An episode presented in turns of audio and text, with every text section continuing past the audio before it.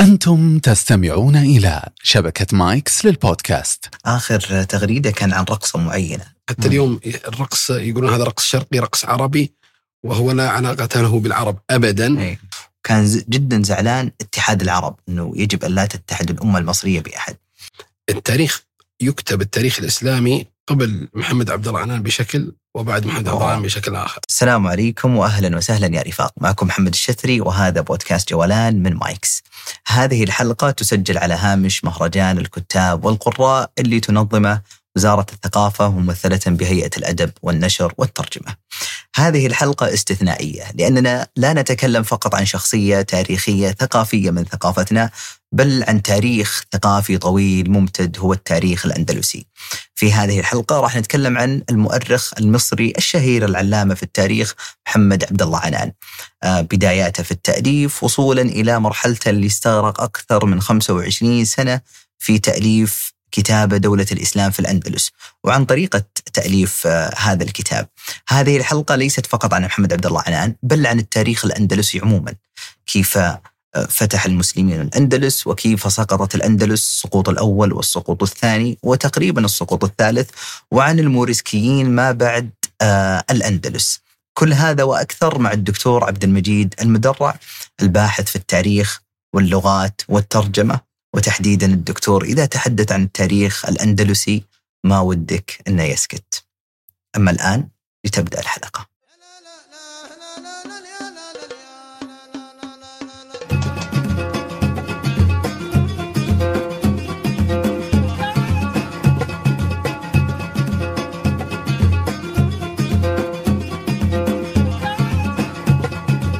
هي تغششني إذا ما عرفت أجاوب. عليه خذ راحتك. طيب هذه تطلع ولا؟ آه عادي. بس اهم شيء انها يعني؟ صامت. آه أعتقد إنها تبان أجل خلني بس أحط. اعطني ممكن عادي. إيه. عشان ما تشتت يعني. يا مرحبا والله ومسهلا أعتقد إنها بتكون حلقة عظيمة جدا لأنها معك أبو محمد صراحة. جملات لا والله. ترى من لقائنا الأول ومن زمان يعني اسمك موجود. من لقائنا مع فهد التميمي نفس الفكرة إنه بس كان وقتها يوم أقول لك بتغير الفكرة نعم، نتكلم نعم. عن الأندلس ولا عنان فجت الآن كعنان. يعني. خير إن شاء الله. فإن شاء الله انها تكون عظيمة. بإذن الله إن شاء الله. الله يحييك. اليوم الله دكتور يحييك. عبد المجيد آه يعني ما يأتي ذكر الدكتور إلا يأتي ذكر التاريخ الأندلسي. وهذا يخليني يعني أتساءل عن بداية علاقتك ليس بالتاريخ الأندلسي بل التاريخ عموما حتما ان بعدين دخلت على التاريخ الأندلسي. متى بدأت وكيف وصلت إلى التاريخ الأندلسي؟ آه، هي مرحلة بدأت من الطفولة. آه، اهتمام بالقراءة بشكل عام لكن آه، كان شغفي كبير بالتاريخ وكنت من طفولتي أحرص على قراءة كتب تاريخ للأطفال. حتى لما كبرت شوي بدأت في مؤلفات بعض المؤرخين اللي كنت أحرص على قراءة كل ما يقع في يدي من مؤلفاتهم مثل بسام العسلي شوقي أبو خليل وغيرهم آه، فأيضا نمت عندي القراءة التاريخية بشكل كبير. آه، يمكن في مراحل آه، كان عندي تشتت في قراءة التاريخ بحيث أني في الثانوي أقعد أقرأ البداية والنهاية. هذا غلط ما يعني. شاء الله. بس إنه ليش غلط؟ قصدك بدري؟ غلط. نعم لأنك أنت عشان تقرأ هذه الأد... الكتب تحتاج إلى أدوات كثيرة لإدراك أو فهم ما فيها. فتحتاج إلى أدوات آه، ما هي سهلة تدركها لما تتعمق أكثر في قراءة التاريخ. جميل. في ذلك تحس انه في البداية البداية بالبداية والنهاية مو مو لا. لا أبدا بالعكس حتى البداية والنهاية الأصل أن لا يقرأها إلا المتخصصين أو المتعمقين. مثل هالكتب هذه حتى تاريخ ابن خلدون أو تاريخ الطبري هي ليست لشخص يقول لك أبي أبدأ من هذه من هذه الكتب إني أبدأ القراءة. هذا خطأ فادح يرتكبه كثيرين. الشخص يحتاج إلى أدوات ويحتاج إلى تدرج آه، حتى في العلوم الشرعية الواحد يبدأ في صح. كتب محددة وحتى في القرآن الكريم أو في السنة ثم يبدأ يتعمق شيء فشيء بس ما راح يجي واحد مم. آه، يقرأ مثلا كتاب آه، العمدة مثلا جميل نعم. متى يعني ضبطت المسألة هذه يعني والله تاخذها هي, كمنهجية هي خلينا نقول مع المرحلة الثانوية بديت أدرك هذا الأمر شيئا فشيئا لكن لما خلصت خلينا نقول الجامعة بديت أفهم المسألة أكثر خصوصا لما تعمقت آه، في قراءة آه، يعني بعض المؤرخين تحديدا. المؤرخين هذولا هم اللي يصقلون القارئ مثل محمد عبد الله عنان وحسين مؤنس والسيد سالم وغيرهم. هم اللي يخلونك تدرك الفرق بين كتاباتهم وكتابات غيرهم.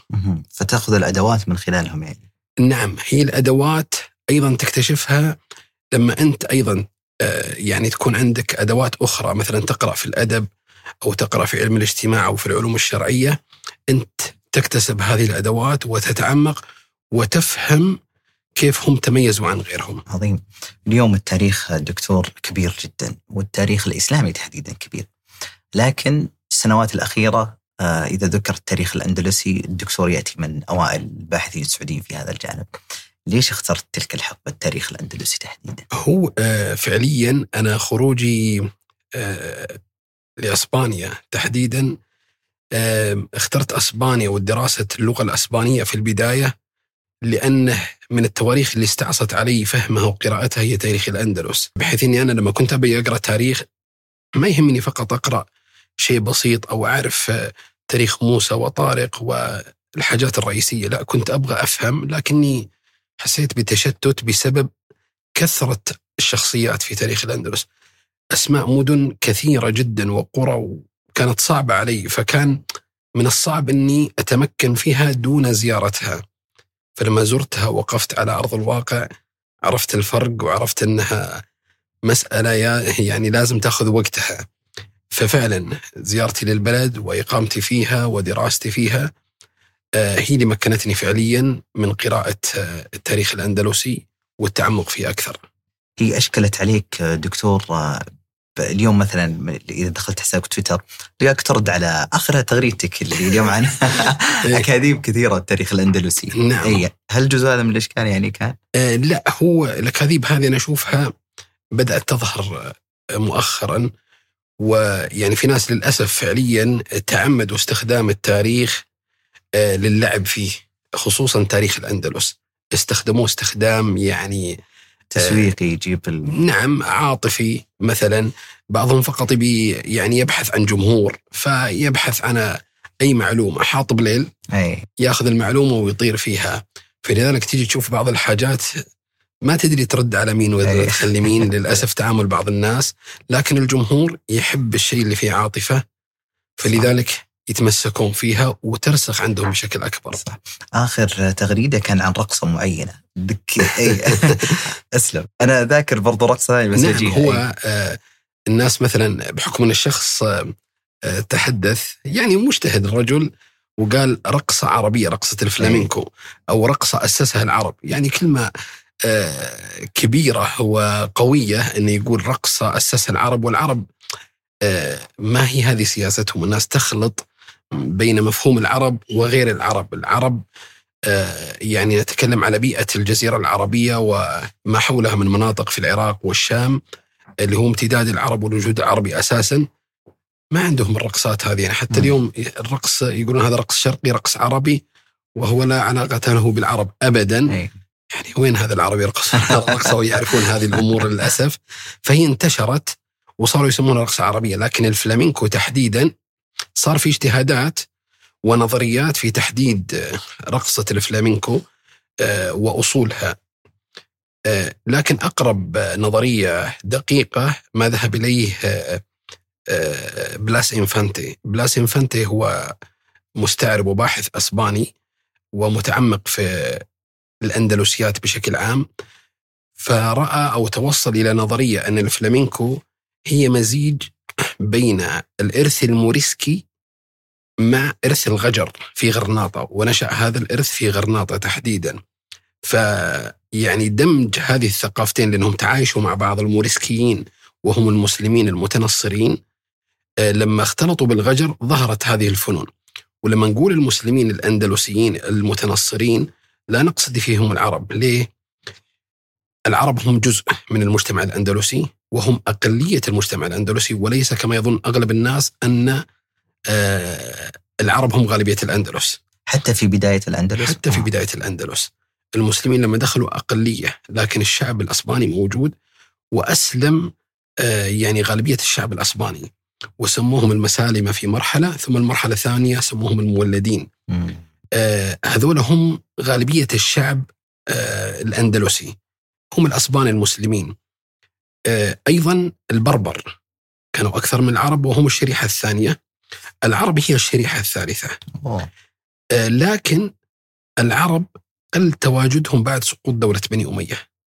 بدأت هجرة عكسية. بدأ يخرج العرب بعد سقوط دولة بني أمية. آه، تدريجيا وذهبوا إلى مناطق الشام ومصر والعراق والجزيرة العربية.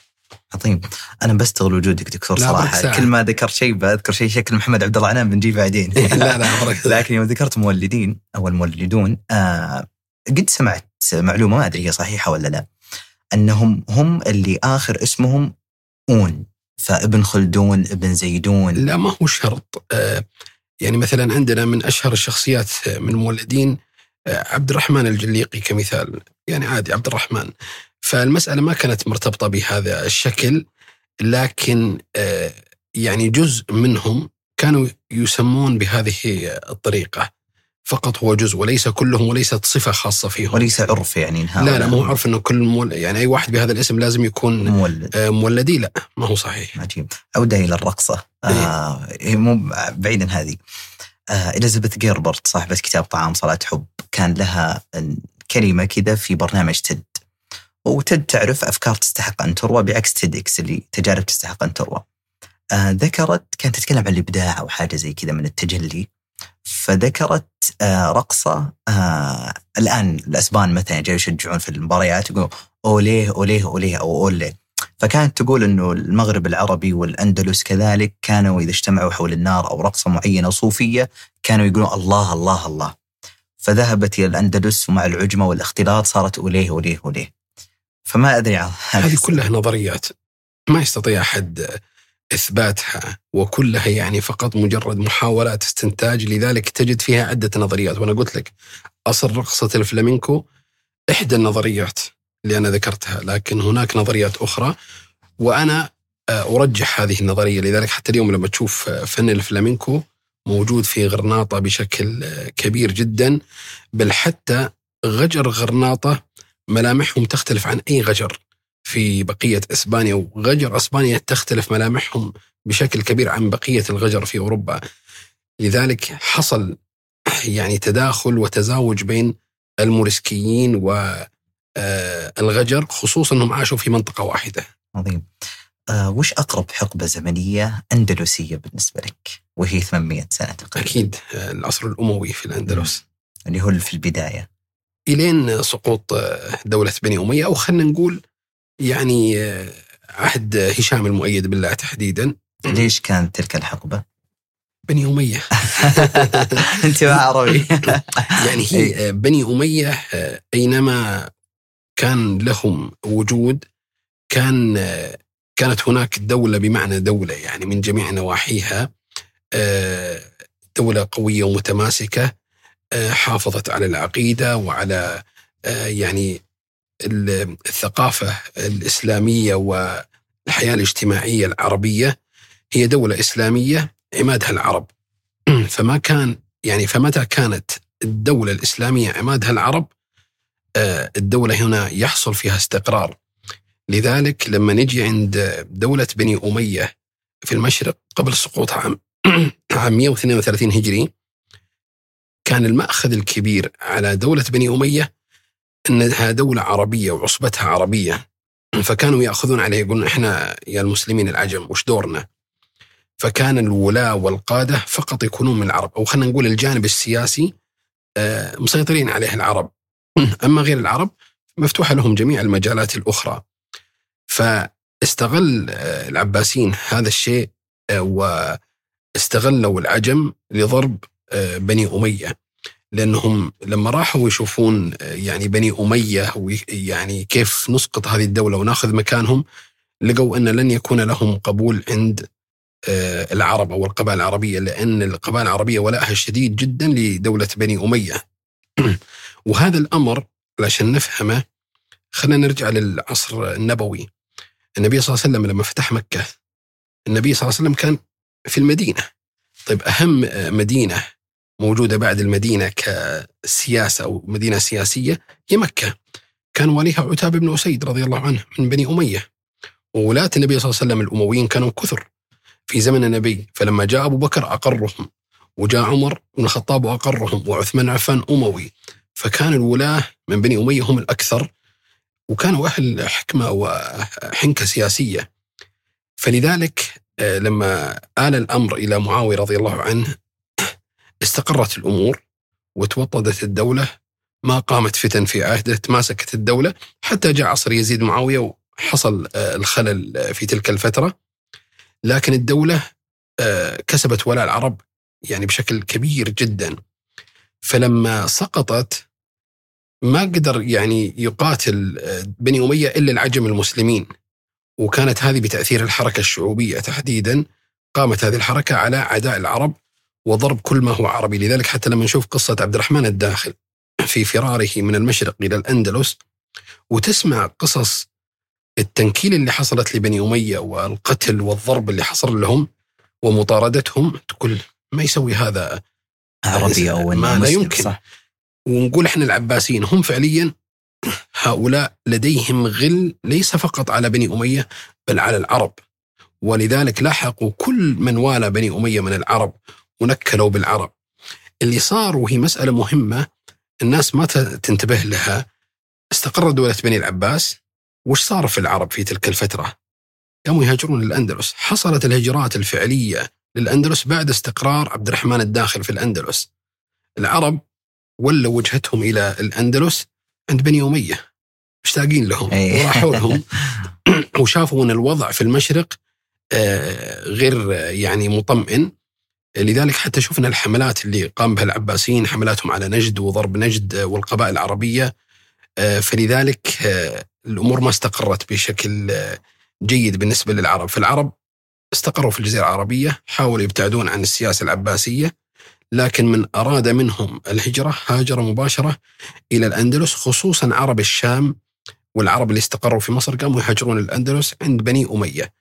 فلذلك لما تشوف تلك الفترة إحنا نشوف العصر العباسي أو الدولة العباسية دولة ضخمة كبيرة إلا الأندلس. فلما تشوف في الجانب الأدب والشعر وكان دائما في منافسة.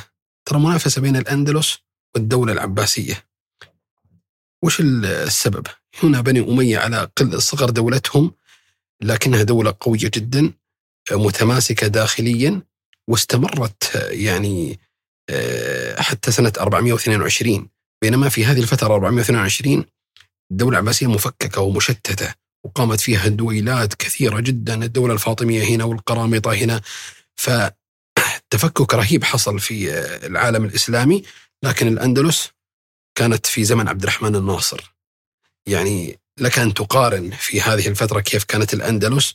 ولذلك العرب يعني تمكنوا في الأندلس في مجالات شتى لكن كانت المفاجأة بسقوط دولة بني أمية بسبب أحيانا خطأ بسيط ينسف آه، يعني لو تلاحظ الدول ما هو الخطأ والسبب؟ إيه؟ الدول أنت لما تشوف دائما تمر على أطوار يعني تجيها مرحلة ضعف. ثم خلاص تبدأ تسقط الدولة. أحيانا تجيها مرحلة تصحيح ويجي حاكم يوطد الأمور وتستقر له لكن الغريب في الأندلس إن الأندلس وصلت في قمة مجدها في زمن عبد الرحمن الناصر والحكم المستنصر. يعني ما كان أحد يتخيل إن في زمن المجد هذا ترى الدولة بتسقط قريب. كيف هذا؟ فلذلك لما يكون الأمر من الداخل لما ضربه المنصور بن أبي عامر.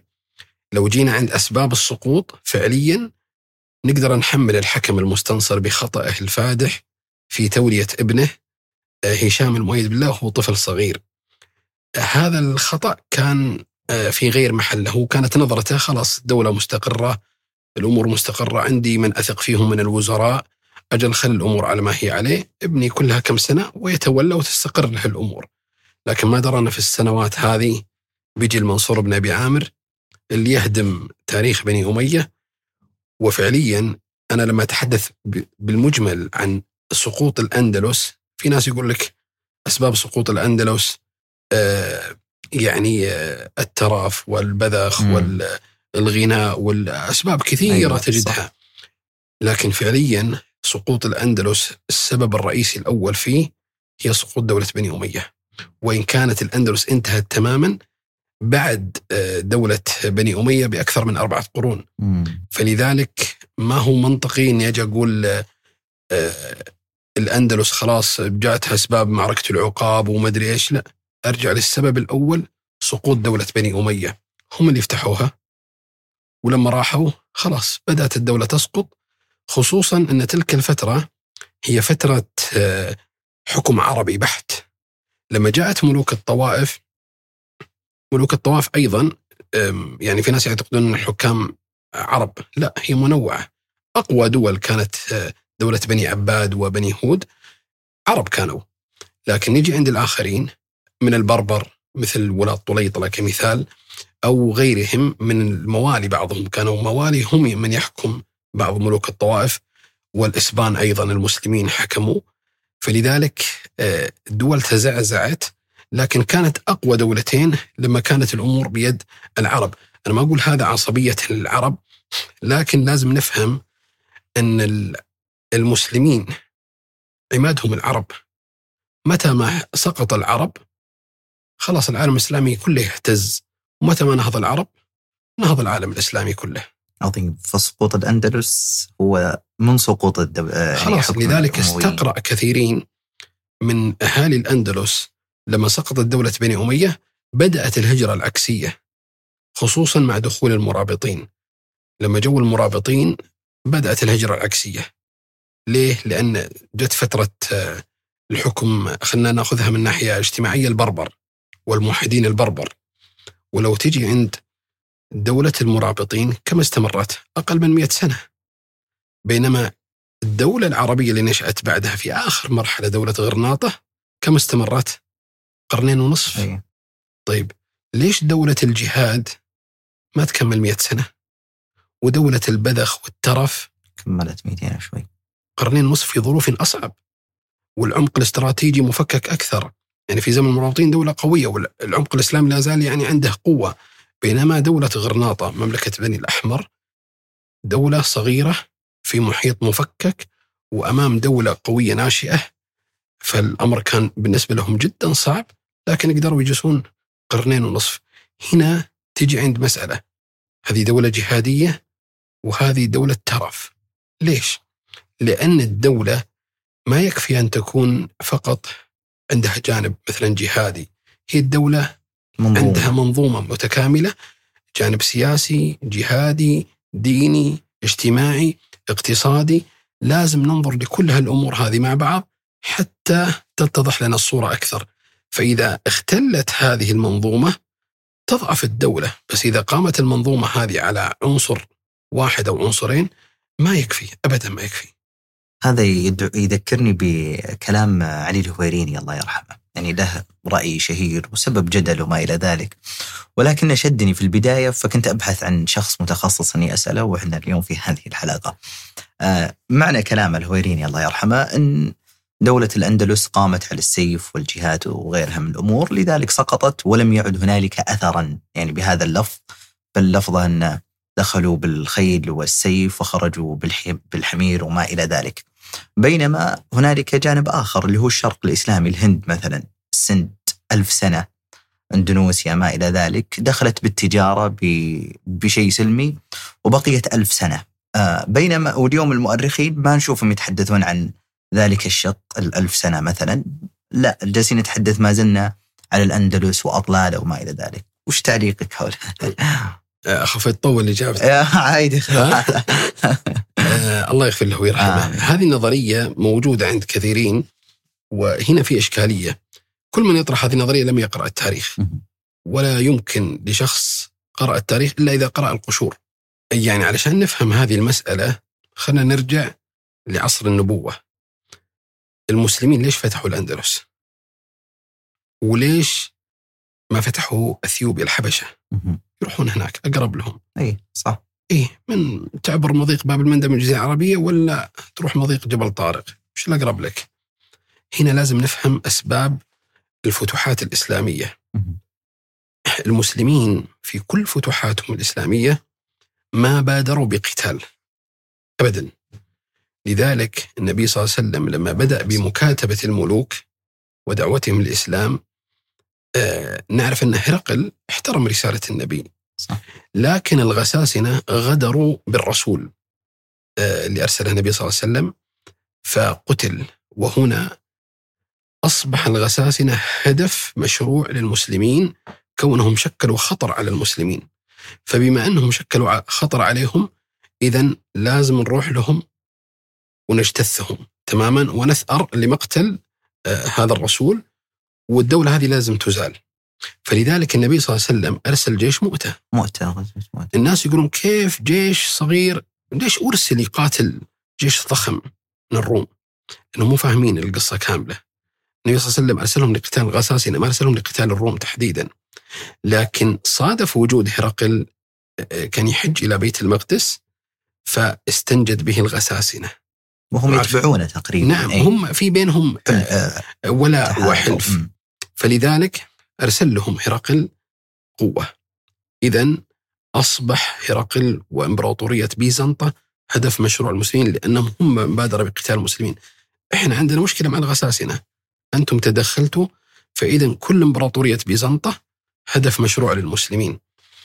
فالمسلمين في فتوحاتهم كانوا يتتبعون فتوح يعني مناطق بيزنطة فقط وكل من يواليهم. أيضا هذا الأمر حصل للفرس. هم من بادر بقتال المسلمين. في حروب الردة كذلك.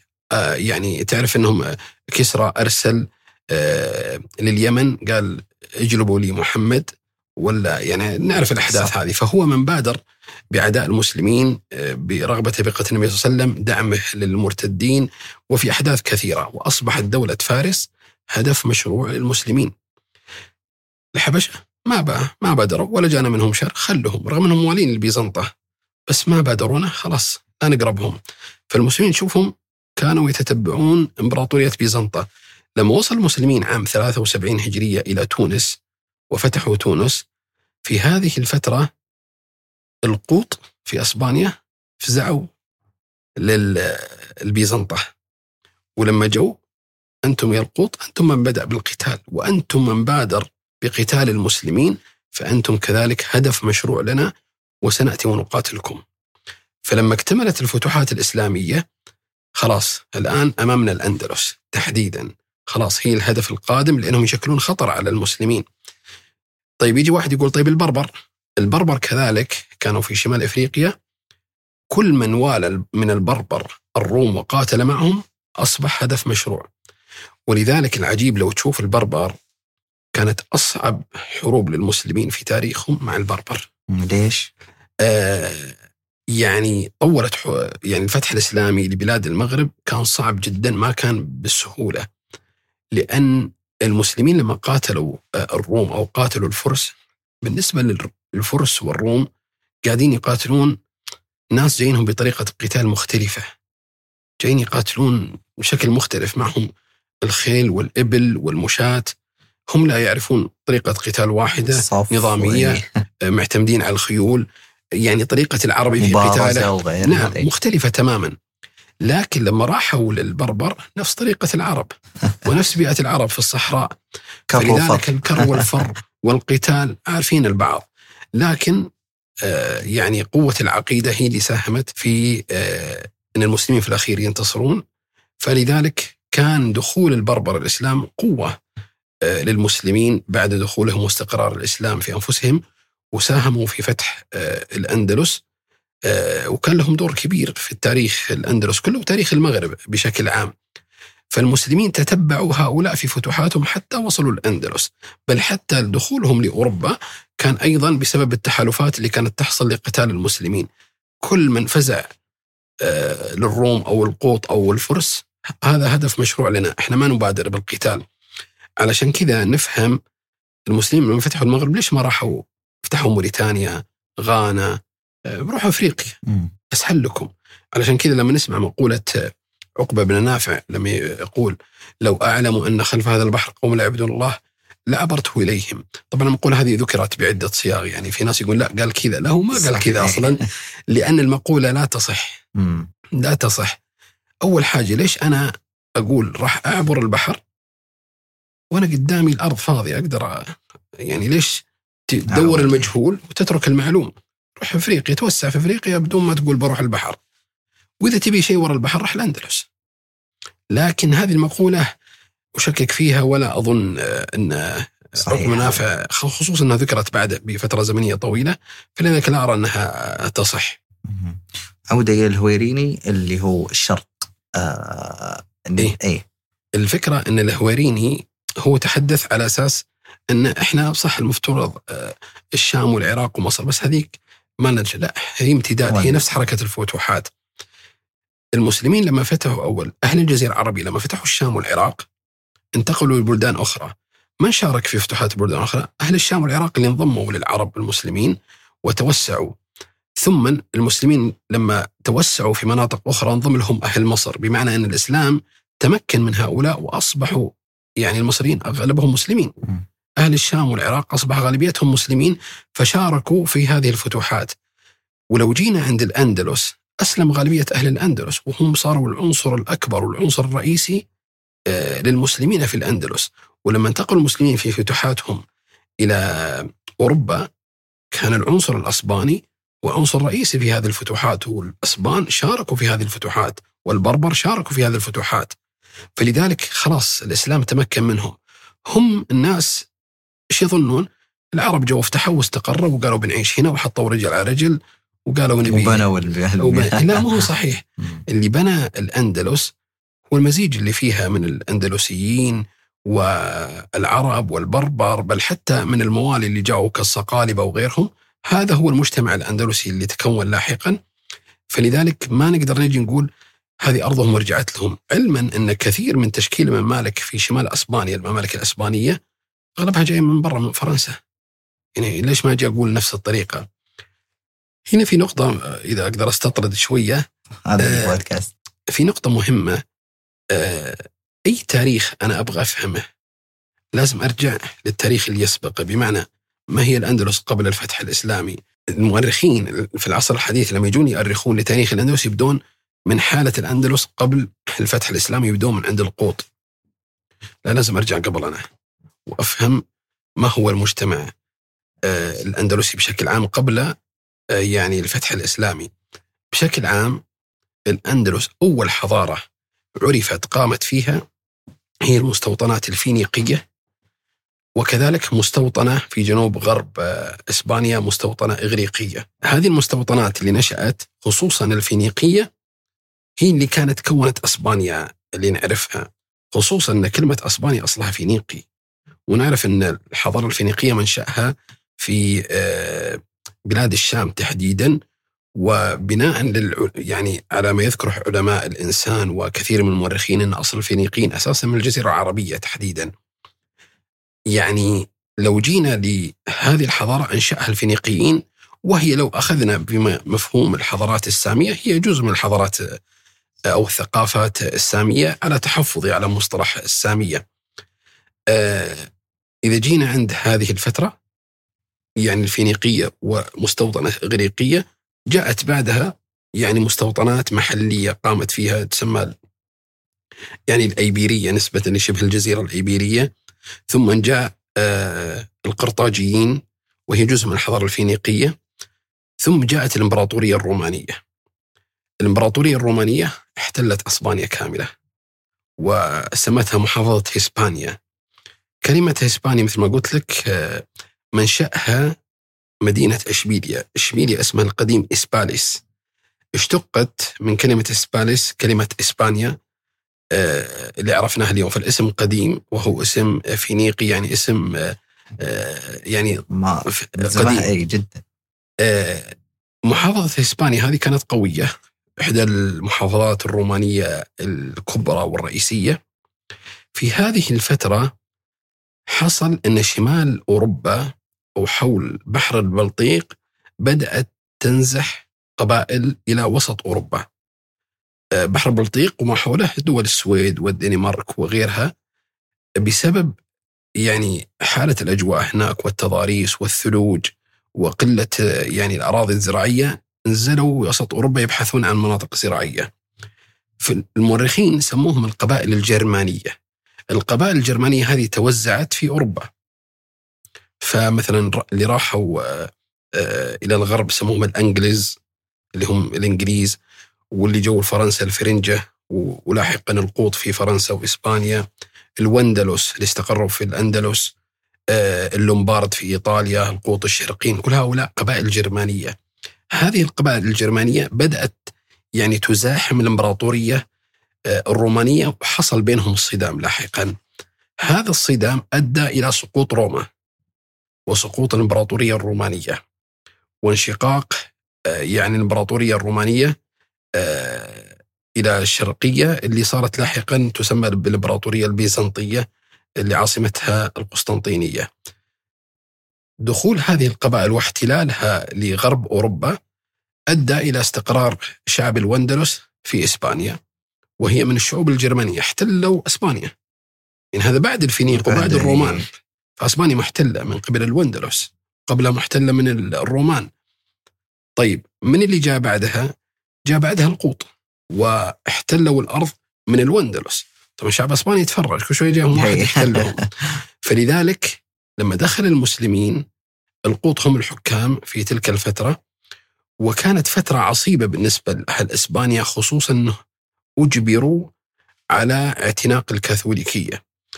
ال- القوط ومن قبلهم كانوا على المذهب الأريسي آه، المسيحي. أما القوط هم اللي كانوا أريسيين لكنهم تبنوا لاحقا الديانة الكاثوليكية وفرضوها بالقوة على شعب آه، إسبانيا. فلذلك يعني لا زال في مشكلة بين الأسبان وبين الحكام القوط. ولو جينا عند العقيدة الأريسية نجد أنها آه، بالنسبة للأريسيين أن الإسلام أقرب لنا من من آه، الكاثوليك من الكاثوليكية. فهذا الأمر يعني يؤدي إلى دخول الأريسيين للإسلام أسهل من غيرهم بحكم القرب الشديد آه، بالنسبة لهم. آه، فلذلك المسلمين جو أصلا بلد محتلة. وجاءت ظروف أخرى مثل استعانة آه، آخر ملك أو أبناء آخر ملك آه، من القوط بالمسلمين واستعانة يوليان بالمسلمين والمسلمين أصلا حاطينهم هدف مشروع لأنهم بادروا بالقتال. فهذه الظروف أدت إلى دخول المسلمين للأندلس وافتتحوها وأسلم غالبية الشعب الأسباني. جميل. فحتى نفهم تلك الحقبة علينا قراءة السياق التاريخي قبل. يعني نعم لذلك ما نقدر نفهم آه، أي تاريخ إلا بفهم حاجتين مهمة. اللي هي؟ أول حاجة تعرف التاريخ السابق لها. يعني أنا علشان أفهم العرب اليوم لازم أقرأ تاريخهم القديم صح. أفهم الفكر العربي.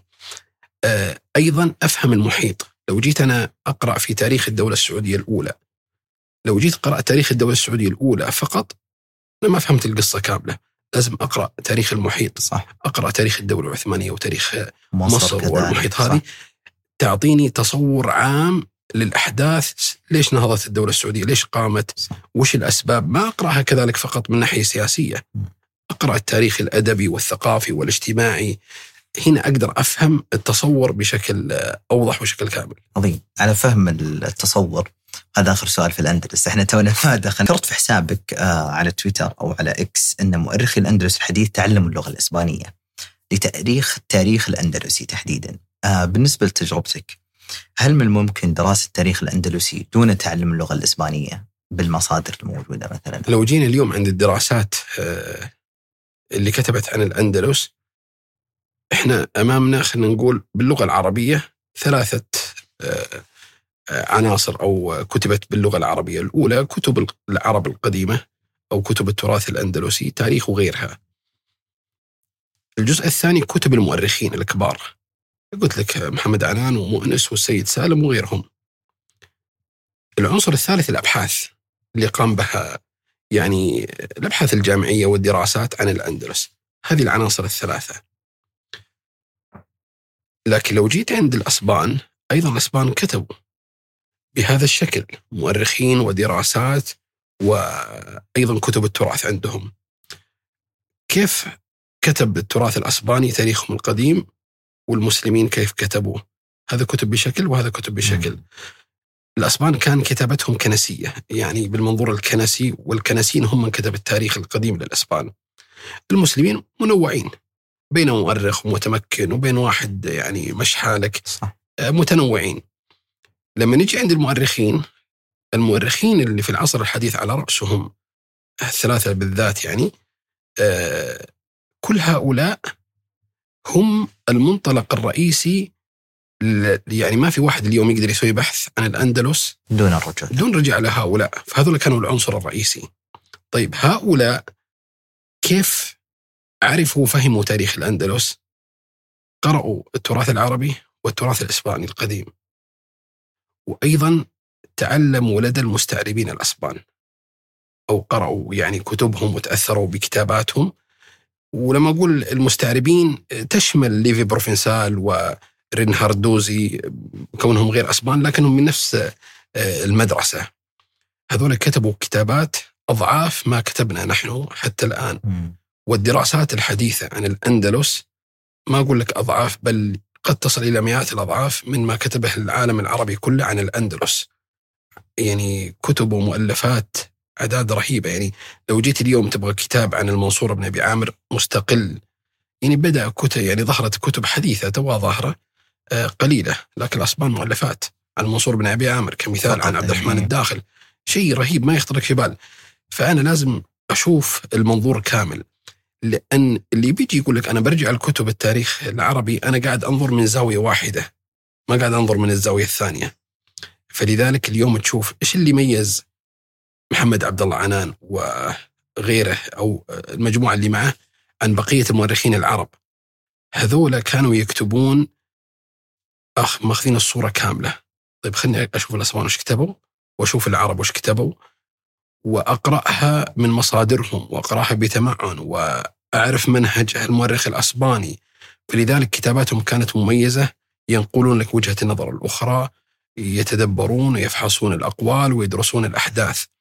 لأن مدرسة الاستعراب الأسباني تكاد تكون متفقة مع كتب التراث الإسلامي أكثر ما اتفقت مع الكتابات الكنسية مم. نعم. لذلك لو تجي عند مؤرخ أسباني أمامه روايتين، رواية كنسية ورواية إسلامية، يرجح غالبا الرواية الإسلامية. مم. نعم. عجيب لذلك كانت كتابات أغلب المؤرخين الأسبان آه، منصفة. هي مدرسة يعني بدأت تدريجيا مع أنطونيو كوندي، هذا مستعرب أسباني، وين كانت كتابته ما هي بعميقه لكن بدأ كان أول مؤرخ أسباني يستعين بالمصادر الإسلامية.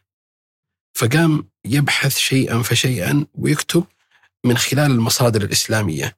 ثم شوي جاءت بعده يعني مجموعة من الباحثين قاموا يكتبون بنفس الطريقة لكنهم كانوا متعمقين أكثر فكانت كتاباتهم ذات آه، قيمة كبيرة. وانطلقوا في كتابة آه، تاريخ الأندلس بالاستعانة بالمصادر الإسلامية فأنتجت مدرسة عظيمة في كتابة التاريخ الأندلسي تتلمذ هؤلاء على أيديهم. ليه؟ لأنهم كانوا فعلا منصفين ومتمكنين. فأنا علشان أقدر أعرف وأفهم لازم أول شيء أفهم حركة الاستعراب الأسبانية وحركة التأليف.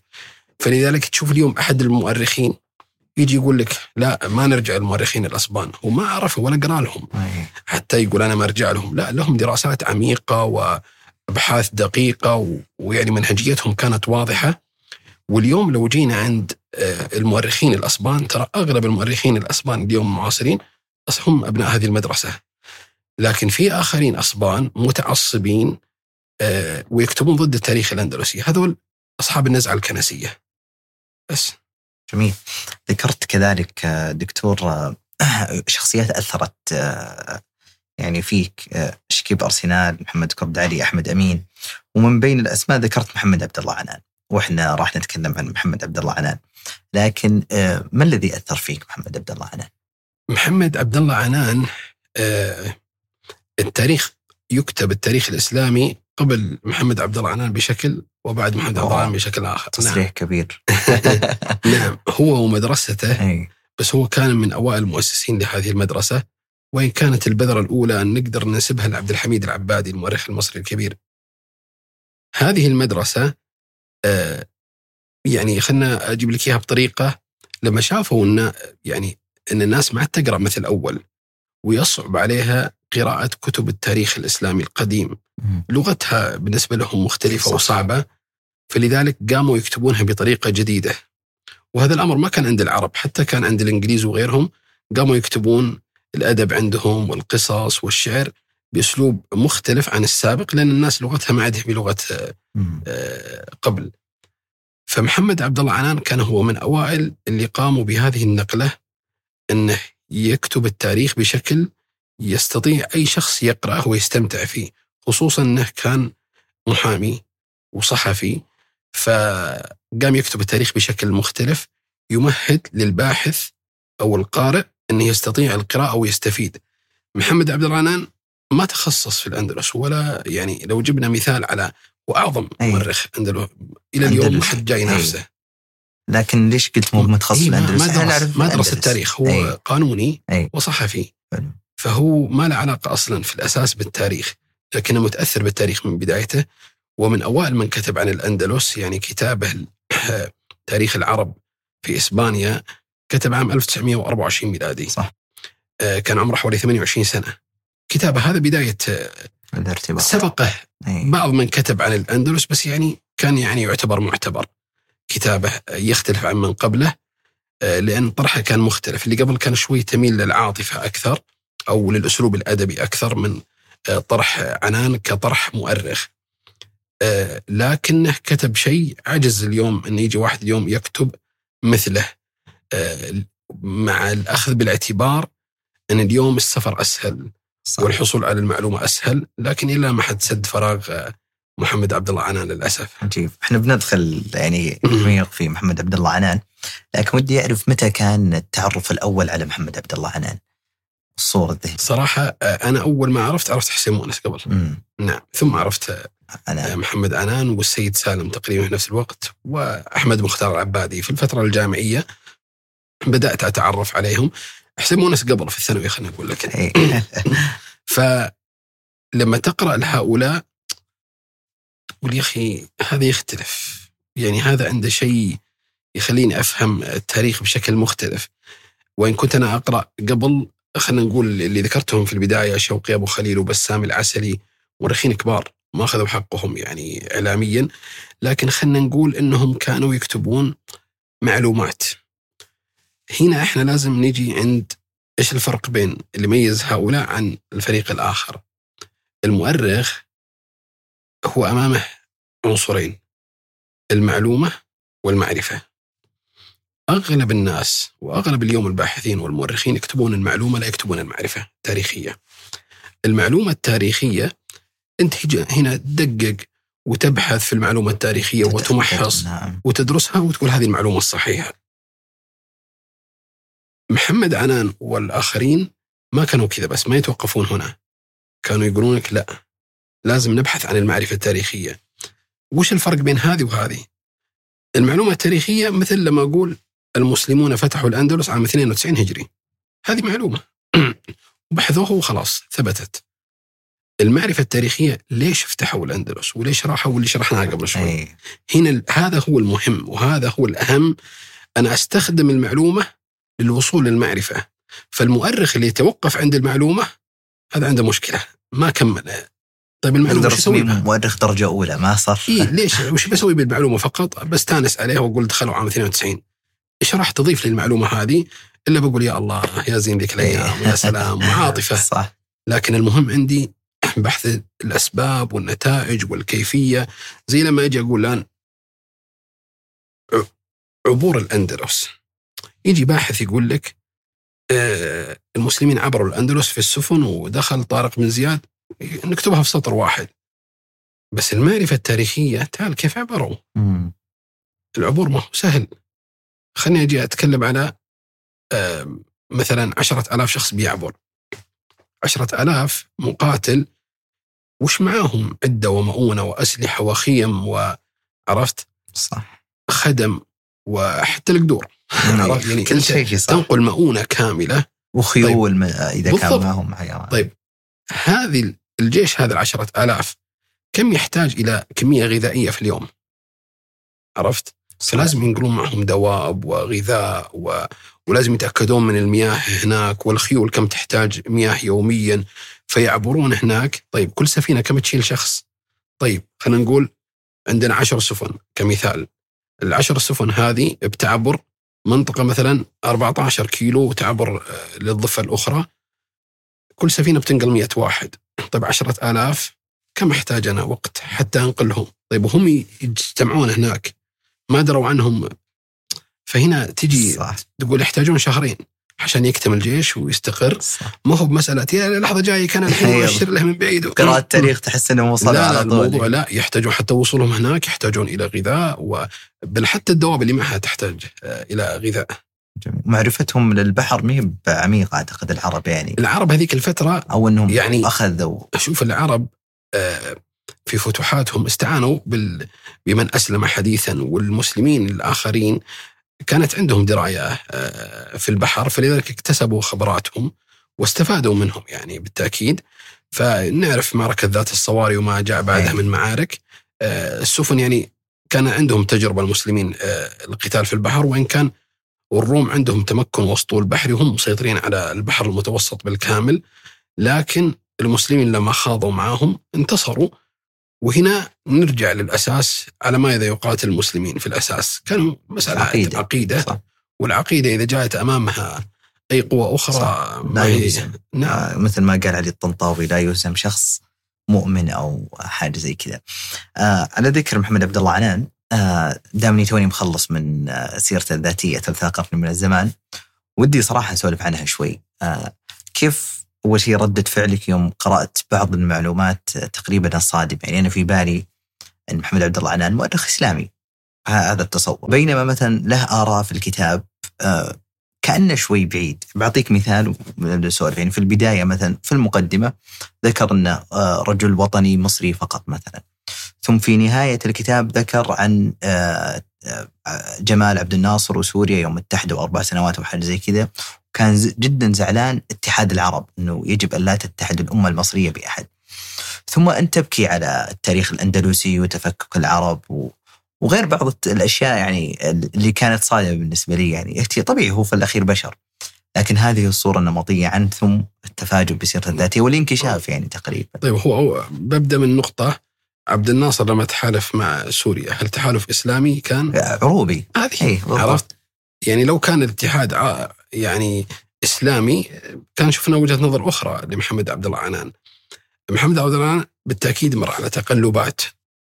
هو مر على المرحلة اللي كان فيها اشتراكي وأحد مؤسسي الحزب الاشتراكي مع سلامة موسى، ذكر ثم انتقل الفترة الثانية مع محمد حسين هيكل في الأحزاب الدستوريين وانتقل لهذه المرحلة فمر على عدة تقلبات لكن لو جيت قرأت كتاباته تجد أن نزعة الإسلامية آه، موجودة آه، بشكل قوي والروح الإسلامية لديه. لكن أنا هذا الأمر لا جيت عند أي كاتب أو مؤرخ لازم أشوف منهج كامل أنا اللي يهمني ما هو منهج المؤلف؟ وأعرف تقلبات اللي مر عليها تقلبات الفكرية. آه، يعني الواحد حتى ممكن أنقضه آه، في طريقة كتابته في مرحلة معينة ثم أنا أشوف كتابته الأخرى مختلفة. وهذه تعتمد أيضا على الصقل. يعني محمد عبد العنان كتب كتاب وعمره 28 سنة عن الأندلس ثم كتب كتابه كبير عن الأندلس. بشوف الفرق الكبير لأن هنا أدوات تكتسبها أكوى أكبر وأقوى. لكن برجع نقطة مهمة في المؤرخين خصوصا المصريين اللي في البداية منهم محمد عبد الله عنان و- يعني كانت عندهم أدوات. كانوا متمكنين في الجانب اللغوي والأدبي. وعندهم دراية بعلم الاجتماع آه، عندهم دراية باللغات والترجمة فعندهم أدوات كبيرة أكسبتهم يعني آه، معرفة أكبر من غيرهم. تجد التفاوت بينهم في الجانب الشرعي. أحيانا يكون آه، تكون الأدوات اللي في الجانب الشرعي عندهم متفاوتة واحد ضعيف واحد وسط واحد قوي. فلذلك هنا هنا المسألة ت- تيجي تفرق معانا. يعني محمد عبد العنان حفظ أجزاء من القرآن ما حفظ القرآن كامل لكنه لغته العربية قوية رجل صاحب مبادئ التاريخ الإسلامي كان يهمه جدا خصوصا التاريخ السياسي وعلما أنه ما كتب في الأندلس فقط له كتب تاريخية أخرى وإن كان المشهور هو دولة الإسلام في الأندلس. لكن أنا أعذر له أن الجوانب الشرعية عندهم ما هي عميقة. لا حسين مؤنس ولا عنان ولا الآخرين أنا ممكن هنا أجي أقول عاتب مثلا إذا أخطأ آه، طه حسين أحمد أمين هذا كان قاضي وهذا خريجين أزهر وكذا لكن أيضا لازم أفهم في تلك الفترة توجه الأزهر والمسائل اللي هو مرتبط فيها. فمحمد عبد الله عنان خليني أقول لك الجوانب الشرعية يعرفها ما يعرفها عامة الناس. ما كان متمكن في العلوم الشرعية آه، لا من جانب عقيدة عاديه المسألة بالنسبة له. فما عنده التمكن العالي لفهم آه، أمور أخرى لأن كانت تنقصه هذه الأدوات، لو تمكن فيها كان, كان شفنا آه، طرح مختلف. صح لكن فعلا هو كمؤرخ آه، مؤرخ يعني حقيقة آه ما سافر آه، يمكن أول سفرة له 1950 للأندلس نعم واطلع على تفاصيل كثيرة في والله. تلخبطت أنا كأني أذكره في أي. الثلاثينات الميلادية هو- سافر أي، أنا توني مخلص. ال- آه. ذي فإن شاء الله إنها معلومة صحيحة أجل يبغانا نرجع. لا هو كان ينوي السفر لكن أي الحرب الأهلية الإسبانية 1936 أو أي فيقول إني ما رحت أو إنه بسبب الحرب ما راح. تعرف عام 39 دخلت الحرب العالمية الثانية. فكأن كأني ما قرأت أنه استقر الأوضاع أنه 1950 بعد ما انتهت الحرب وكل شيء استطاع السفر لأول مرة إيه. وهو راعي ترحال يعني راعي نعم. سفر إيه. بالضبط هو كانت له رحلات أخرى إيه. بما فيها نعرف إحنا زواجه من النمسا إيه. نعم بالضبط ودي تعرف إيه. القصة هذه. وفي نقطة مهمة بخصوص محمد عبد العنان أنه قبل ذهابه لإسبانيا كان متمكن من لغات إيه، صح. اللغة الألمانية والإنجليزية والفرنسية ولما راح إسبانيا تعلم وأتقن اللغة الإسبانية وتعمق في هذه اللغات آه، فهذا أيضا خلاه يكتسب آه، يعني أطروحات أخرى. لما مثلا ترجم كتاب آه، يوسف أشباخ عن تاريخ المسلمين في الأندلس باللغة من اللغة الألمانية للغة العربية. هنا تفهم وجهة نظر مؤرخ له أسباني وله عربي آه، يعني ألماني. صح آه، آه، مسيحي لكنه تفهم وجهة نظر أخرى. لكن تمكنه يعني حتى لو تقرأ أنت كتاب محمد عبد العنان في آه، آه، لترجمة ليوسف أشباخ كأنك تقرأ كتاب العنان ما تحس أنه كتاب مترجم. عرفت؟ من قدرته على لا كان هو اللي صايغ الكتاب. وأنا دائما أستشهد فيه هالكتاب واستشهد بكتاب حسين مؤنس آه، تاريخ الفكر الأندلسي. الكتاب صار آه، الناس يحسبونه مؤلف حسين مؤنس من كثر ما هو أتقن هذا الجانب يعني. فعموما محمد عبد العنان آه، يعني لما راح لأسبانيا وتعلم اللغة الأسبانية نقلته نقلة كبيرة جدا في كتابته في التاريخ الأندلسي.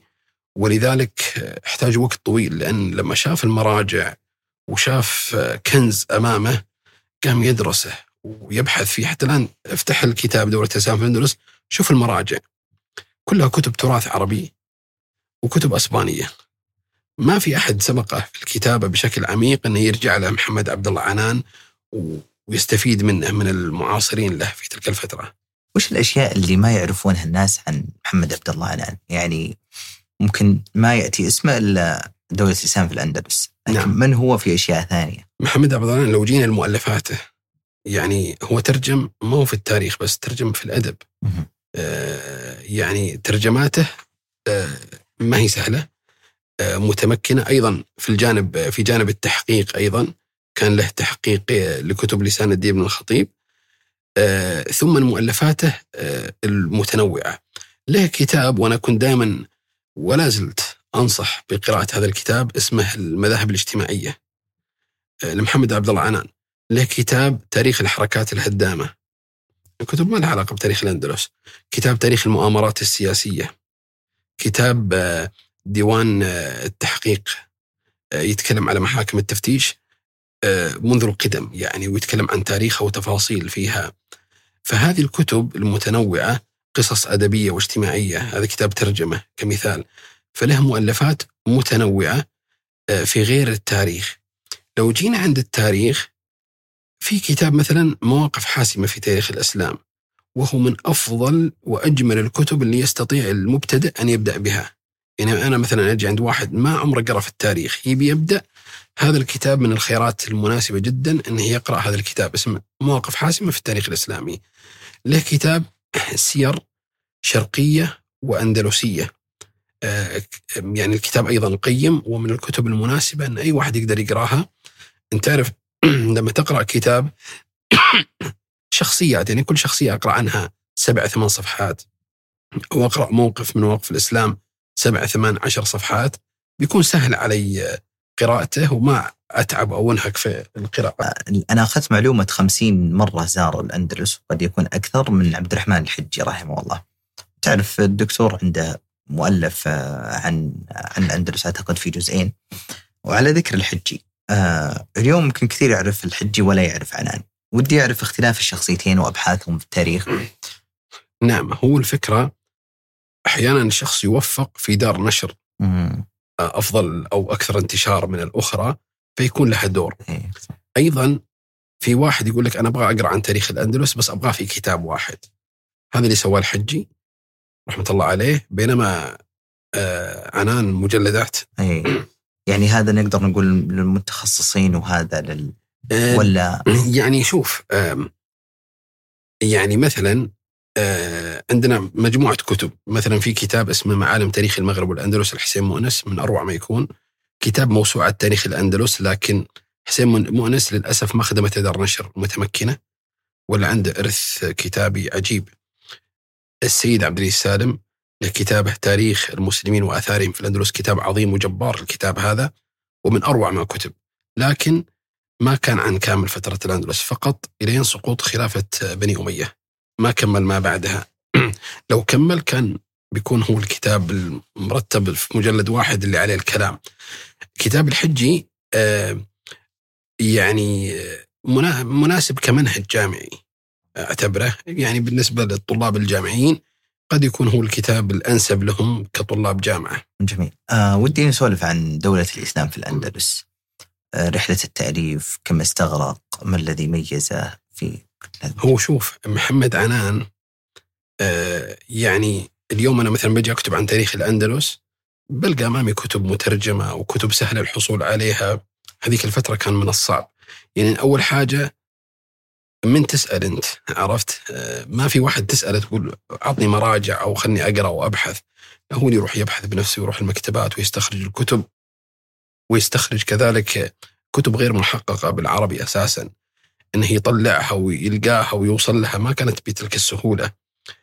محمد عنان تميز عن غيره وطبعا اتبعوه آه، أو تأثر في آه، معاصريه مثل حسين مؤنس والسيد سالم وأحمد مختار العبادي. قاموا ينتهجون نفس طريقته. يعني كان مثلا آه، إذا بينقل معلومة آه، عن مؤرخ ياخذ النص كامل ويترجمه بالعربيه يترجم من اللاتيني والفرنسي والأسباني والفرنسي والألماني يترجمها مباشرة ويضع النص أمام القارئ ثم يبدأ يتكلم عن هذا النص في كتابه. فالعملية ما هي بتلك السهولة. يجي النقطة الثانية أو تجي النقطة الثانية آم، مسك كتب التراث العربي وقرأها قراءة مستفيضة واستخرج النصوص اللي يعني يحتاجها في هذا الكتاب وأيضا رجع لكتب التراث الأسباني ورجع لكتب الكتابات الكنسية والمستعربين الأسبان. فالعملية كانت ما هي سهلة أنك ما هو فقط أنت قاعد تؤلف كتاب أنت قاعد تترجم قبل ما تألف الكتاب. يعني إذا باخذ من مصدر عربي بحقق هذا النص العربي. وإذا بنقل من المصدر وحقق. بترجمة ثم نحققه فالعملية ما هي سهلة. علشان كذا لما تجي عند كتاب عنانة تشوف كل كتاب يعني يتكلم عن مرة عن المسلمين ثم يتكلم فصل عن الجانب الأسباني. كتاب يعني أنا الحين لو جيت خذيت الفصول اللي كتبها عن تاريخ أسبانيا طلعت كتاب اسمه تاريخ أسبانيا لمحمد عبد الله عنان بناء على آه، النصوص اللي جمعها محمد عبد الله عنان. فهذه العملية م- إنك كتبت عن تاريخ أسبانيا بس ما كتبت عن تاريخ آه، المسلمين في الأندلس فهو دولة الإسلام في الأندلس ليش محمد عبد الله عنان أسهب في الحديث عن النصارى؟ إنك ما تقدر تفهم آه، تاريخ الأندلس بدون فهم تاريخ النصارى. أنا بشوف بعض الشباب لما يقرأ مثلا تاريخ دولة الإسلام في الأندلس إذا جاء عند الفصل اللي فيه النصارى يطبره. اي بسرعة خلنا ناخذ ربعنا على طول بالضبط وفي ناس يعني اتهم محمد عبد الله عنان مثلا آه، لأن مثلا ما تعجبهم بعض الكتابات لمحمد عبد الله عنان لأنهم عاطفيين. وهو مثلا في طرحه يميل للمنطق في تحليلاته. هم يبون العاطفة فيقولون لك لا هذا آه، قومي هذا كذا. خصوصا مثلا آه، في تلك الفترة آه، لما كتب عن آه، فتح القسطنطينية. وأثنى على هذا الفتح الكبير. لكن في الصفحة الأخيرة لما تحدث عن فتح القسطنطينية ذكر رأيه ورأي ما يعجب كثيرين في انتقاده للفتح العثماني للقسطنطينية. فلذلك وجد انتقاد يقول هذا شوف هذا قومي. ليه؟ لأنه نزعة عروبية. ما لها علاقة. عرفت؟ يعني هو قال إن على عظمة هذا الفتح فتح القسطنطينية إنه لا ير... لكنه لا يرتقي لفتوحات العرب. هم زعلانين الناس من الكلمة إيه. هذه. هو يتكلم على فتوحات العرب والمسلمين يقصد فيها فتوحات الخلافة الراشدة وبني أمية. هل نقدر نقارن أكيد. فتح بالتأكيد لا. بس في ناس تزعل يعني. إيه، هو حتى في ثلاث قرن من الزمان ذكر إنه لحظة سقوط الأندلس كان هنالك رسائل استنجاد ل- نعم. كانت الدولة العثمانيه يعني من أعظم الدول وقتها. ومع ذلك ما كان في ردة فعل. مشغولين فتوحات جديدة. فكان صح كان يتكلم عن فتوحات أي مشغولين ما نلوم. الفتح الجديد أهم من صح. شيء عظيم. آه كذلك آه ذكرت نقطة أبو محمد مسألة العاطفة تجاه الأندلس لاحظتها يعني من يتكلم عن الأندلس دائما ما يتكلم عن الجنة الضائعة لذلك ما يتكلم عن الأخطاء مثلا اللي ارتكبناها خذ قصائد وخذ أشياء. ليش هالنظرة العاطفية؟ هو لأن كثار من اللي قاعدين يطرحون التاريخ في العصر الحديث عاطفيين جدا وطرحهم عاطفي فيدغدغون المشاعر خصوصا الأندلس انت فقدتها تماما. صح. بينما مثلا بلدان أخرى قليل اللي فقدتها مثل ما فقدت الأندلس. يعني مثلا نتكلم على سقوط بغداد أو مدري إيش الإسلام موجود. صح. لكن في تلك المناطق أو في الأندلس تحديدا الإسلام انتهى تماما واجتثوه.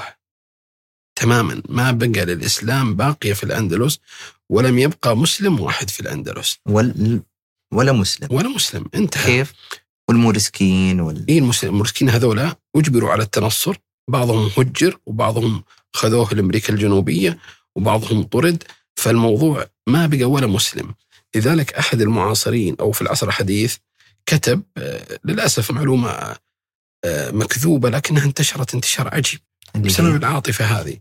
يقول لك إن أسبانيا عام 78 لما أعلنت قانون حرية الأديان أعلنت 600 عائلة على ما أتذكر يقول آه، إنها مسلمة كانت تخفي إسلامها هذا كذب مم. كذب صريح لم يبقى مسلم واحد والآن المورسكين اللي طا- اللي طالعين يقول أجدادنا وكنا. نصلي نصارى مم. اللي في أسبانيا نصارى المرسكين الحقيقيين شوفهم شمال المغرب اوه والجزائر وتونس بالذات وراحوا مناطق ثانية لكن روح البلدان الثلاثة هذه بتشوف المورسكيين الأندلسيين الحقيقيين يعني آه، في هذه المناطق. روح مثلا منطقة تطوان وما حولها في مناطق المغرب وفاس هذول هم أهل الأندلس اللي فعلا أهل الأندلس اللي هاجروا واستقروا في المغرب أو استقروا في الجزائر وتونس وأسسوا مدن محتفظين بالثقافة الأندلسية وهؤلاء مزيج. يعني تجد أصولهم بعضهم اصولها القديمه أسبانية، أصول القديمه عربية، اصولها القديمه من البربر، لكن خلاص صاروا اندلسيين ومجتمع أندلسي وثقافة أندلسية فجابوا معهم الإرث الأندلسي وأثر على آه، يعني الثقافة في المغرب اليوم أو الجزائر آه، في العادات والتقاليد الأكلات آه، الفنون عندهم كل هذا بتأثير الأندلس. اليوم دكتور كذلك نلقى بعض اللقاءات الع... يعني ما أدري إيش اسميها لكن آه، طلعوا مورسكيين يقولون أجدادنا مثلا مورسكيين وغيرها ويذكرون بعض العادات بل أذكر يعني أحد الأصدقاء حكاني مسألة ال... صار في لغة جديدة يعني نعم. حتى في القرآن ومدري إيش وطريقة صلاة جديدة و... نعم هو إيه. هؤلاء خلاص لأنهم أجبروا على التنصر غيروا اسمائهم عاشوا تحت الظلم الكبير فكان حتى خلاص نسوا اللغة العربية وبدأوا يتناسون اللغة العربية فقاموا يكتبون اللغة الأسبانية بأحرف عربية. زي أنت شفت اللغة التركية؟ إي آه، بأحرف عربية. بأحرف عربية. كانت ثم تغيرت الاحرف اللاتينية. يعني لو هذا اللغة الخيميادو اللي كانوا يستخدمونها أهل الأندلس استمرت. كان شفناها مثل هذه آه. عرفت باللغة العربية أو الأبجدية العربية كانت تستخدم. كان لهم تأثير على الشعر. مهم. لأنهم خلاص انصهروا عند الأسبان. تأثير في الفنون في الأكلات. لأنهم خلاص انصهروا مع الشعب الأسباني. فقاموا يأثرون بثقافتهم ولغتهم حتى دخول الكلمات العربية على اللغة الأسبانية من خلال مورسكيين تحديدا. فانصهروا في المجتمع الأسباني وتناسوا أصلهم الإسلامي. بعضهم طبعا هذا ال- الانصهار استمر يعني فترة طويلة. فكل فترة الإنسان يفقد جزء من هويته وثقافته. يعني اليوم لو جبنا واحد عاش في دولة أجنبية وانصهر معاهم ما يتكلم عربي كمثال وهذه الأمثلة كثيرة ما يعرف جزء كبير من عاداته وثقافته. لكن عنده الحرية اليوم إنه يقدر يتعلم عربي ويقدر يصلي ويقدر كذا. فما بالك لو كان ممنوع هذا الشخص اليوم؟ كان ما يا الله يلقط مستحيل. معلومات أو يقول أنا سمعت وقلت. فالمعلومات الدينية عندهم آه، يعني ضعيفة جدا. آه، يعني بعضهم يمكن ما كان يصلي بالشكل الصحيح آه، عقيدتهم فيها خلل. هذا كله يعني لو جينا عند بعد سقوط غرناطة كم سنة ناخذ؟ إيه. يعني خلينا نقول إن الفترة هذه ما نقدر نمدها يعني من لحظة سقوط غرناطة إلين العصر أو قانون حرية الأديان لا حتى فترة دخول نابليون لما قضى على محاكم التفتيش 1200 كذا يعني يعني خلينا نقول استمرت الفترة هذه 200 إلى 300 سنة تقريبا أو أقل أقل من 300 سنة. آه عفوا آه آه 400 عفوا أر- آه، 300 إلى 400 أي. سنة تقريبا أو خلينا نقول 300 400 في رياضيات ما شاء أي أتوقع إلى 400 500 300 600 700 لا 300 سنة. حوالي 300 سنة هي الفترة اللي قضي فيها على المسلمين وتمت عمليه الانصهار الكاملة من هذا المجتمع. في اللي قدر يفر واللي قدر آه، يعني آه، يعني يهاجر البلدان الإسلامية وبعضهم اللي استقر وخلاص ونسى اصله الاسلامي لأن حتى ما يقدر يعلم ولده الإسلام. صح. يعني هو مثلا يجي واحد علم ولده شيئا من الإسلام. بس ولده علم حفيده شيء أقل وشيء أقل حتى آه، تتلاشى المسألة تماما ويفقد هذا الطفل هو آه، هويته وعقيدته فحتى يقول لو درى ان أصل إسلامي ما عاد همه. إي. اول كنا كذا. و- طيب الآن الادعاءات في أسبانيا إنه في عوائل الآن بدات تطلع تقول إحنا مورسكيين والله شوف هي فيها جانبين صراحة. مم. اخف أجيب العيد. عادي هذا نعم فيه ناس أصولهم مورسكيه مهم. آه، لكن لما نقول اصله مورسكي لا يعني قطعا ان اصله عربي. لأن مثل ما قلنا المورسكيين هم خليط. اي خل- لكن اليوم صارت تجارة. إنك تقول أصلي مورسكي تدر عليك الأموال. اي فلذلك قام البعض يستغلها ويدغدغ مشاعر الناس ويطلع في الإعلام وكذا وإحنا المورسكيين والمورسكيين ويقول لك ويخترع لك قصص. يقول أنا أسلمت شفت حلم. شفت جدتي وكانت تسوي كذا جدتي وجدي يخترع قصص ناس تبكي. إيش هالأبداع؟ إيش القصص هذه؟ هو معروف مثلا أو أشخاص مثل كذا معروفين بالدجل يعني. والكذب وتربحهم بأموال هائلة من خلال اختراع القصص هذه. شيء ما يخطر لك في بال إحنا نشوفهم هناك. أي. يعني نق... يعني نقول هم آه آه، في. إي في ناس لكن نعم. قلة تقريبا. نعم. يعني مثلا لو جيت عند عائلة أسبانية اسمها عائلة بنيغش. بنيغش. نعم هؤلاء قطعا مورسكيين أوه. عرب. مم. بنيغش آه، كان في شخص اسمه يحيى النيار من بني الأحمر. قصته طويلة لكن باختصار أنه تنصر برغبة منه بعد الإغراءات المالية اللي جاته وتنصر وتسمى بدون بيدرو. مم. آه، زوجته كانت من عائلة بنيغش أو بنيغاس بالأسباني. فالعائلة ذريته احتفظوا باسم بنيغش اللي هي عائلة الأم. جاب ولد سماه دون ألونسو. ودون ألونسو جاب ذرية. الذرية هذه متسلسلة أبا عن جد. كل واحد يورث ابنه الدوقية اللي كانت عندهم. وكانت عندهم أملاك هائلة جدا. من ضمنها جنة العريف في قصر الحمراء في غرناطة. ملكهم إلى عهد قريب لما صدرت منهم الحكومة الأسبانية. آه، فالعائلة إرث اقتصادي واجتماعي وتسلسل في النسب إلى آه، الجد الأعلى البني الأحمر متسلسلين. آخر واحد منهم توفي قبل خمس سنوات اسمه متسلسل ابن ابن ابن لما جاء الشخص الأخير اسمه دون كارلوس. مم. دون كارلوس كان عنده ثلاثة بنات فقط. مم. فموجودين أبناء عمومته من الذكور. اي لكن خلاص أول مرة يحصل عندهم انقطاع. النسب. مم. ابن آه، يعني الابن إلى أبيه إلى أبيه إلين يحيى النيار تحديدا اللي هو أحد أمراء بني الأحمر. فهذول اليوم نصارى بس انتسابهم الصريح موجود قطعي في آه، بني الأحمر.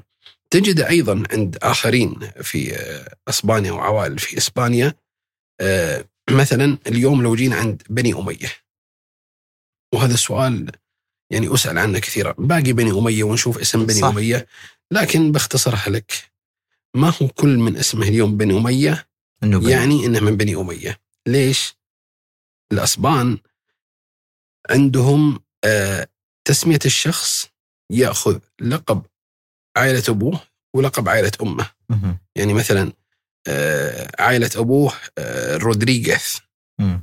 وعائلة أمه سانشيز وهو اسمه فرناندو يصير اسمه فرناندو رودريغيز سانشيز هذا اسمه يأخذ الأم. نعم. فهذا الأمر يعني الإنسان لما يكون اسم عائلة بن أمية موجود فقد يكون اكتسبه من أخواله آه وليس طيب. من إيه، طيب لو كان مكتسبه من أبوه قد يكون الأب اكتسبه من خوالة من أبوه. آه. فالمسألة متداخلة عندهم لكن المجمع عليه إنه كل من يتسمى اليوم باسم بني أمية ينسبون نفسهم لمحمد بن أمية من هو هذا؟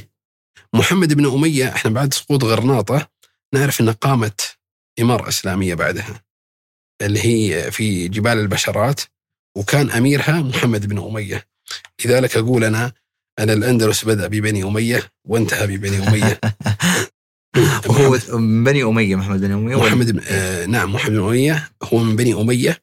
كان ولد شاب اسمه فرناندو دي, دي لابال. كان موظف في بلدية غرناطة. ولما قامت ثورة آه، فرج بن فرج ومحمد بن عبو اجتمعوا حولهم المورسكيين في غرناطة وجابوا بهذا الشاب اللي اسمه فرناندو وانتخبوه أمير عليهم، ليش انتخبوه؟ لأنه من بني أمية. فقالوا هذا آه، خلاص هو اسمه محمد بن أمية رسميا عفوا يعني متعارف عليه ولكنه متسمى باسم نصراني بسبب محاكم التفتيش فانتخبوه أمير عليهم لكن العجيب منهم من اللي قضى على ثورة جبال البشرات؟ من؟ ذريه يحيى النيار هم اللي كانوا. يقودون الحملة لقتل آه، المسلمين المرسكيين في جبال البشرات اللي كانوا فعلا مثل ما قلت محمد عنان كانوا يكاتبون السلاطين العثمانيين يستنجدون بهم ويعاتبونهم في نفس الوقت على يعني يرون ان المرسكيين وليس عبد المجيد يجي أحد يقول شوف عبد المجيد شو يقول إيه. لا.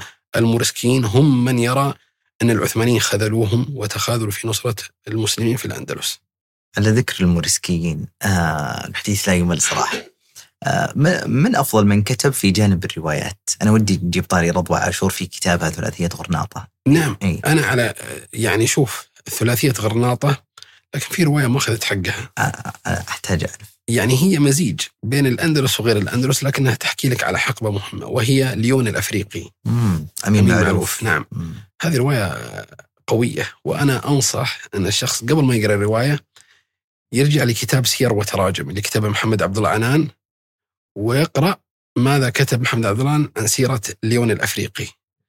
آه، كتب عن سيرته من ناحية تاريخية اصل لتاريخه لكن أمين معلوف وظف هذه القصة إلى رواية جميلة آه، يعني ما ودي أحرق آه، أي. النهاية أو أجيب طاري القصة مدحت كثير صراحة بس لا لا يون قرأتها. افريقي رواية عجيبة وأنصح بقراءة القصة أيضا. آه، أو اللي بدا هذه قبل هذه ممكن.